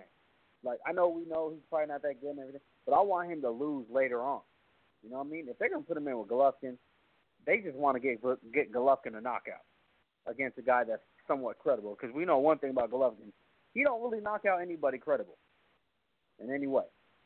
He'll knock out the you know the the lower guys and everything, and everybody say he a killer. But then when he gets in there with somebody with some sort of resistance, he's not gonna knock you out. So, yeah, hope that's not true. Vargas McGee, I think, actually would be entertaining as long as Vargas doesn't get overwhelmed with his size and power. Um, but I mean, it, I mean, he's a dead man walking. Munguia, you cannot literally have zero defense and think you're going to get away with it the rest of your career. So if if it's not Vargas, it's going to be the next guy. If it's not the next guy, it's going to be the next guy. You know what I mean? Okay, I got you. you know what I mean? But uh, you know, Canelo, you know, we'll see what happens with that guy. You know, I was looking at the schedule and everything. You know, you know, Wilder said he was going to fight in September. Canelo was supposed to fight in September, and it's not happening. And I was looking at the schedule. Basically, from like early September till the you know the Shawn Porter fight in Spence, there's really nothing going on in boxing. It's for like a three week span. There's like no cards set. So these guys need to start setting some stuff up, man. You know, for real. I mean, these guys, I don't know what's going on. They think they're this, they think they're that. Man, we we don't care about that, man. Make the fights, man. For real. You know? I mean, we're supposed to see Canelo in September, we're supposed to see, you know, whoever. I mean, for real. We need to see fights, man. I don't care about all this other shit, man. You know? Spence and Porter's happening in September, but in reality it should have been happening this weekend. It was supposed to happen August third. You know? Well, why do you think it wasn't? for real? Why, why do you, why do you think why do you think it's got pushed back, son? It's because of the weight. It's Spence's weight. Man, Spence, you know, Spence, you know, one of them, you know, one of them late nights at the strip club, you know, you know, my man Spence, man, you know, he said it out his own mouth. The best food. Oh man, man, man, the best food is out in the strip club. I think one of them nights at the strip club, he probably showed up at his spot. Late, late that night, six twenty-two in the morning. he look he stepped on the scale. It said 198 pounds. He said, "Oh man, I ain't fighting August 3rd." you know, that's what happened. You know, he's like, "Give me some time. Let me enjoy my summer, and I'll be ready." And I think that's what happened. I think the man just got too heavy. But I'm glad it's happened. I'm not gonna complain. I said it before. I'm not gonna complain if he unifies and everything. But you know, when you talk about easy route and all this other stuff and man down and but you know, Boogeyman, hey, we're gonna hold you accountable for that. Shawn Porter, that's a good fight. No complaints. But hey, no passes, brother. So, you know, we're gonna get it a little bit later. That's a fight that I want to go to. You know, maybe we should all go to. You know what I'm saying? I think that's a good fight. You know, L.A. Staples Center. You know, good. You know, let's make it happen. You know what I mean? I like it. But um, overall, man, I mean, I'm looking at the schedule. I'm like, can somebody explain why there's not that many fights going on in the last in the next two months? Like what? Got Julio on? Cesar Chavez coming out next weekend. I mean, I mean, his dad just got robbed. Ain't that a shame? Yeah, I, mean, I was gonna put that on the topic you know, today. That was pretty fucked up. But you know, I, you know? I, I don't want to take too many shots at the, the people in Mexico for robbing a legend for a WBC watch that it was, you know, specially made. And that's why I say, man, people say all the time, "Oh man, the fans and they love you." Oh man, yeah, may, maybe some of them love you, but not they all. There's some broke motherfuckers that need some money, so they will run up on you and take your stuff. You know, so just let it be known. I mean, hey, but um, nah, man, that's pretty much all I had to say, man. I mean, it's pretty slow right now in boxing, and like I said, it's going to be a little bit slower, even more slower moving forward. I'm just trying to figure out what's going on. I mean, AJ and Ruiz still ain't set up a rematch. What's going on with that? You know? Oh yeah, yeah, yeah. Speaking of that, I could go around the, the table real quick for everybody because if y'all remember last uh, last week, Eddie Hearn had an interview going on before the uh, Ramirez fight happened with Hooker, and uh, you know, I mean, I, I, he was. It felt like he was taking a shot at um, at the United States by saying that the the United States, the people in the United States, when it comes to um, the medical staff, is a little bit behind from what they got. And I'm speaking verbatim; it's not word for word, but he said that they're a little behind from what we got over here in the UK, uh, defending himself from the Dillian Whyte situation that had happened, where people had said that they had knew that Dillian Whyte had failed a drug test and still let him get in there and fight. And with the recent deaths and things like that had happened in this recent month of boxing, Eddie Hearn seemed like he was trying to push a lot of heat off of himself um, in a good, probably five minute little, maybe three and a half, something like that interview um, that he was talking about. Um, but yeah, he he was speaking on that in uh, um, well, I'm looking at my my notes here. It said Eddie Hearn lies uh, pre co-main shot at the U.S. medical staff, and um, he seems confident that he's still going to be able to get Andrew Ruiz big ass to come over to the UK. Willis, did you catch any of that? Or well, you were at the fight, so I don't know if they put that on the screen and you guys could hear what he's saying over there.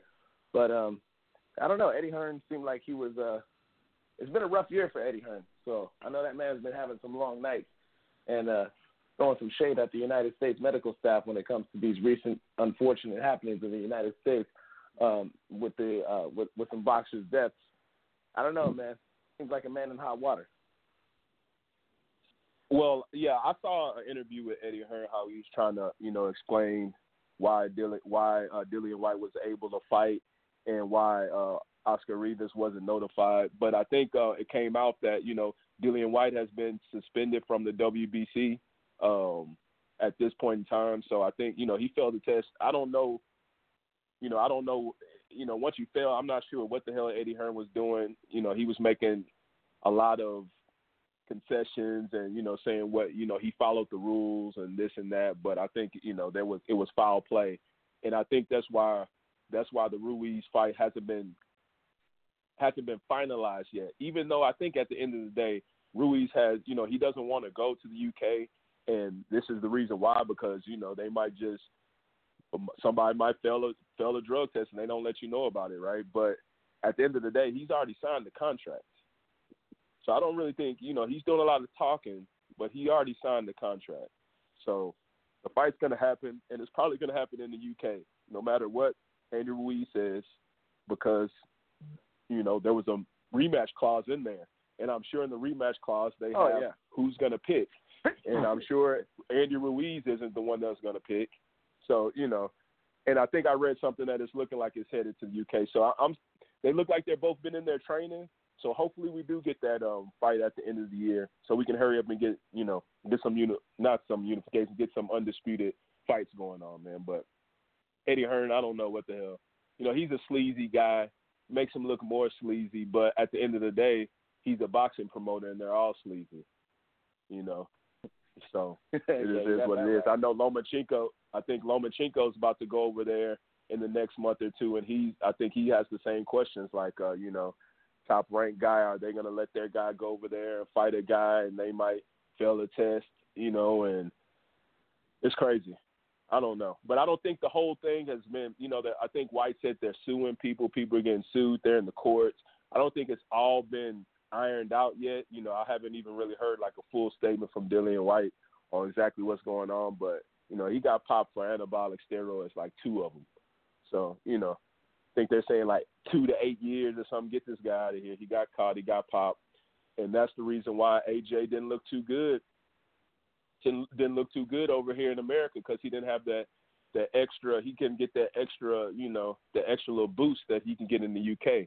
And Dillian Whyte's been talking, you know, he's been spilling the beans about uh Joshua the whole time. Little did we know that he was really telling on himself too. So, you know, it just is what it is with those guys.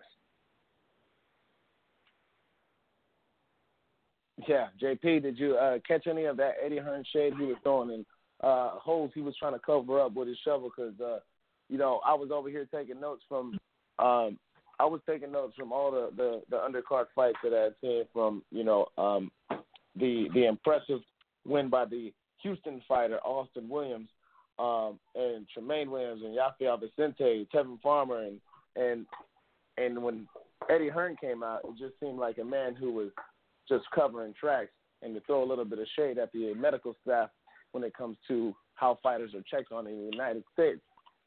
I said, wow, this guy really going all out right now. Um, did you catch any of that when it was on the DAZN card? I caught it, and I'm glad he did it because how those two deaths were treated, especially the guy that was on ESPN Plus, uh, Max, whatever his last name was, rest in peace. Uh, they were treating it almost like, you know, a high speed chase on Channel Seven or something. You know, it was like, hey, let's go back to see. I mean, like this guy died, and we just keep going back. We watching him throw up and shit. It's like we got to have a meeting and figure out how this is supposed to be handled going forward. And whatever awareness is brought to that, I'm down for it. And that said, Eddie going off and talking about how I guess you know prehistoric art practices and methods we're we're using ringside are here. Fine, whatever it does to make it improve, that that needs to happen. But that don't dismiss Eddie from being an absolute garbage fucking shitball in this this instance when it comes to what happened with Dillian Whyte. Because in the same breath, Eddie, if we ever get a confirmation that Eddie actually knew, or like, well, they Oh, the, the report says, yeah, people knew, you know, prior to the fight and still let it go through. Now, what if Oscar Rivas dies? Is there any liability in his death on those who knew that this, that uh, Dillian Whyte was drugged up? Is there? I, I wonder Oh, if man, there's any there lawful liability. Yeah, so that that's BS how that went down. But even more like odd in the situation is that Dillian Whyte was fat as ever. And came in in the worst shape ever. So I don't know, man. It's, uh, it's odd all the way around. I'm down for the awareness being brought, the attention being brought to the lack of whatever we have at ringside here. That's that's good. Eddie's a fucking piece of trash, and Dillian Whyte, man, he's he looked like he comfortable, dude. He looked fat and and comfortable. Yeah, that's true. That's true. Um, Janelle, any any uh, I don't know if you caught that or not, but uh, any fi- any final comments you got to say on the man Eddie Hearn? Because uh, you know, if you want to jump in and, and pile on over here, I'm all for that. You reading about Willow talking about AJ or whatever, not being able to use his juice, his his go-go juice. no, no, no, no. About Dillian Whyte popping positive for uh, uh, anabolic steroids, where um, there's you know there's whispers out there. It's a small boxing community. There's whispers yeah, out there that I mean, say yo, he that people that clown. Eddie Hearn knew about it before it happened. I want. I, I wouldn't be surprised, man. That dude Dillian Whyte is a fucking clown, man. He talk about other guys being on steroids, la la. This is the second time being popped now. I mean, that dude's a clown. I mean, I mean, yeah, I don't know. It's, it, but it's never black eye for the sport, man. Boxing takes it more than any sport, if you ask me. I mean, But I, you know, UFC have their they've had their guys, TJ Dillashaw, those fellows or whatever. yeah, but true, true. not you know the fight game in general. The fight the fight game in Yeah. general. Uh, any combat, well, combat. for real, for real. All right, well, shit. Um, I think we got it all covered for today, folks. Um, JP, any thoughts on uh, or uh, uh, any any update on when we're gonna be able to get uh, the relatively fat and black podcast coming up? Because we got football coming around the corner, and uh, you know I know you hyped up for this this season with the man who I'm gonna go skip Bayless on and refuse to say his name for the entirety of the 17 game season in the NFL, being number 84. That's over in Oakland. Number 84. Hey, that is so dope what Skip's done. Just calling that man. I, so highly flagrantly disrespectful to be calling somebody their number. And Skip has been so consistent calling that boy number two. It's fucking just, I mean, it's disrespectful, man. But, uh, Hey, hold on, hold on, JP. Ah. Stop it. But hey, the uncle did What run up? up on him and say, "Hey, his name is Kawhi." I'm getting got to, man, 'cause that shit is disrespectful. Like, I, I'm gonna want smoke if I'm Kawhi. Like, nigga, you know my name, bro. You better stop this shit. No, but But nah, seriously, JP, I real shit. Let, let's let's talk one on one right now. Let's act like nobody else is around. Was that Mhm. you that was yelling at Kawhi at the fight? Talking about the most overrated No. player ever and all this stuff. Laker fan, you know? Was that you? Oh yeah, I heard that. I heard that. That's right. Should have been me, because I agree. I don't. I think Kawhi. Oh my had god. Jesus. He had a four-leaf clover and Jesus Christ on the other side. He had a clover up his ass and God on his shot, on his side. Because all the things that went in that man's way. Uh, Embiid gets hurt. That fucking dumbass shot that he made that bounced all over the rim from the the right corner. that is impossible to make. Would fall into your right and you bounce it off the front rim. That's a bullshit shot. You can't make it again. Uh, everybody on Golden State gets hurt. Everybody dies in Golden State. And, you know, he won. That's a fucking lucky son of a bitch. He ain't the best player in the league like that. oh man. I, I Hey, wish hey, Uncle but Phil- it's not even about the. See, now you spend it. No, no, hold on, hold on, and we gon' we gon' we gon' figure something out behind the scenes. We gonna have to, you know, exchange, you know, all that know, talk about. Cause we're gonna have to talk about some things. You know, you got pumped up a little bit after Anthony Davis went there and everything. You actually pumped yourself up to the point where you guaranteed a championship, which was crazy. I lured you into that, but you know, that's what I do. But here's the thing.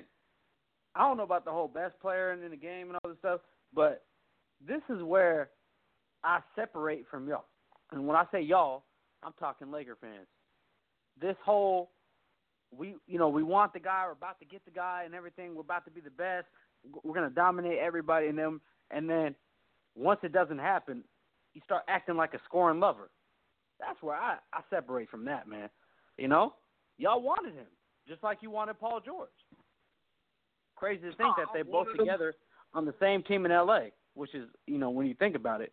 But you get what I'm saying? It's like it's kind of like when you when you do Well- that and then you turn it back and then you act a different way, it makes you think that hey man, you sound a little salty.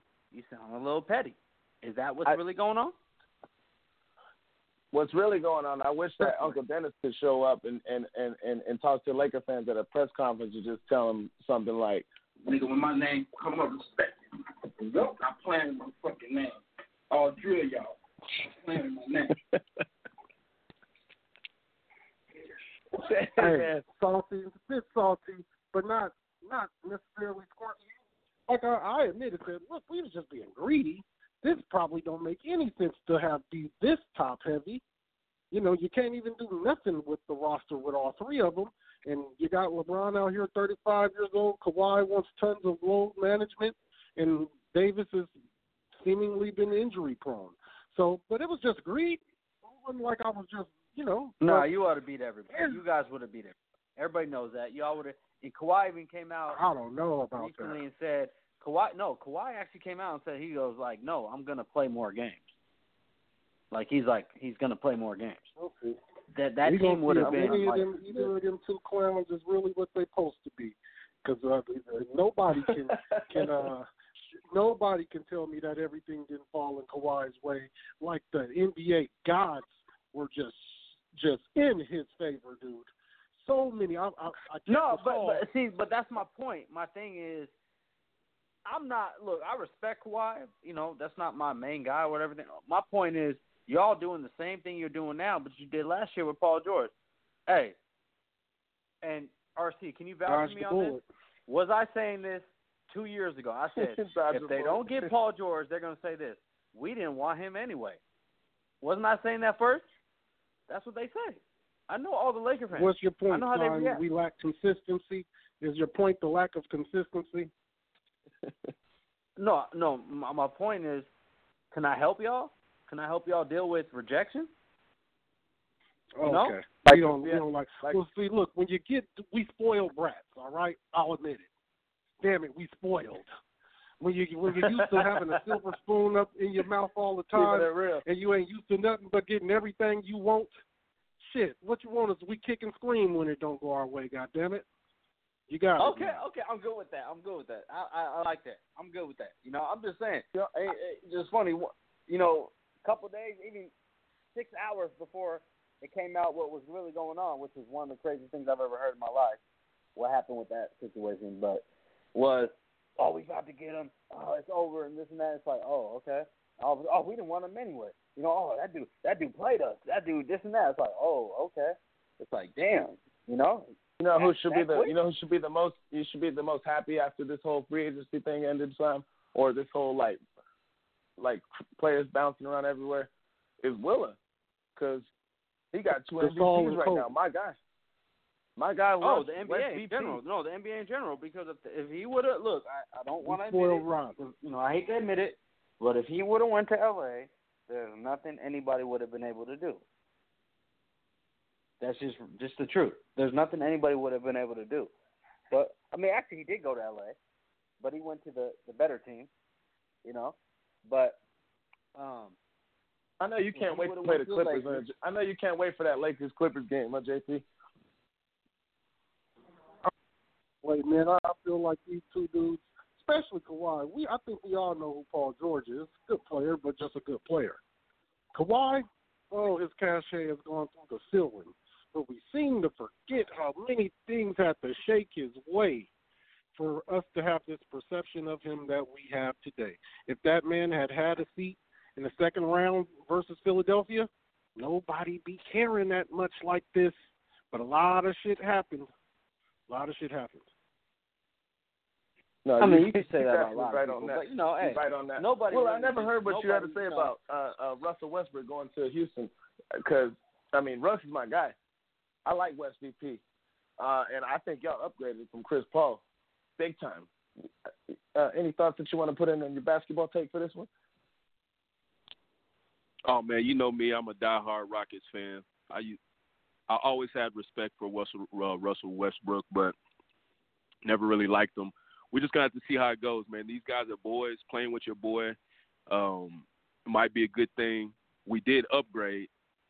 We got better as a t- we got better as talent wise. We'll see if we got better than team. Only time will tell with us, man. We've got what it takes.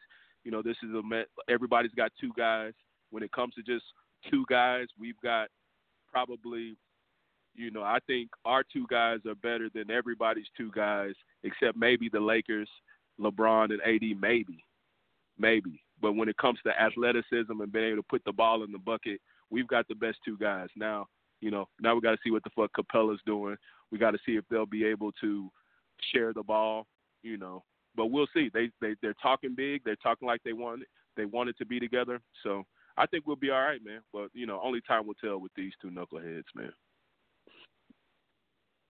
I agree with Willow on the Houston part.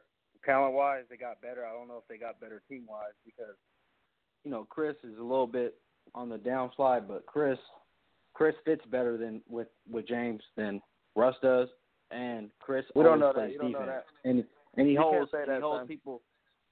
No, he no. I'm no. I'm telling you what it is. Chris Chris actually has a basketball IQ, and Chris actually plays defense, and will hold people accountable when you don't play defense. Now the the problem with that is he also rubs people the wrong way. Where Russell Westbrook and James Harden, I'm pretty sure they're about to go to the club every night when they hang out, you know, especially on the road, you know. But they're gonna get along. But does that mean on the court it's gonna be the same? I don't know. That remains. No, no. Westbrook ain't West Westbrook's like a married man. He ain't doing all that club stuff. Yeah, Westbrook's a family man. Yeah, Westbrook Oh, is the guy who. That's why KD. Yeah, yeah. KD was the single guy. Westbrook is married with kids, doing his thing. All right, all right. He's the opposite go of James go Harden. go go, yeah. go talk to Carmelo Anthony about that. Carmelo. Yeah, I bet he's dying for an interview right now. Well, ladies and gentlemen, that does it for the He's dying for a roster spot. podcast. he definitely is.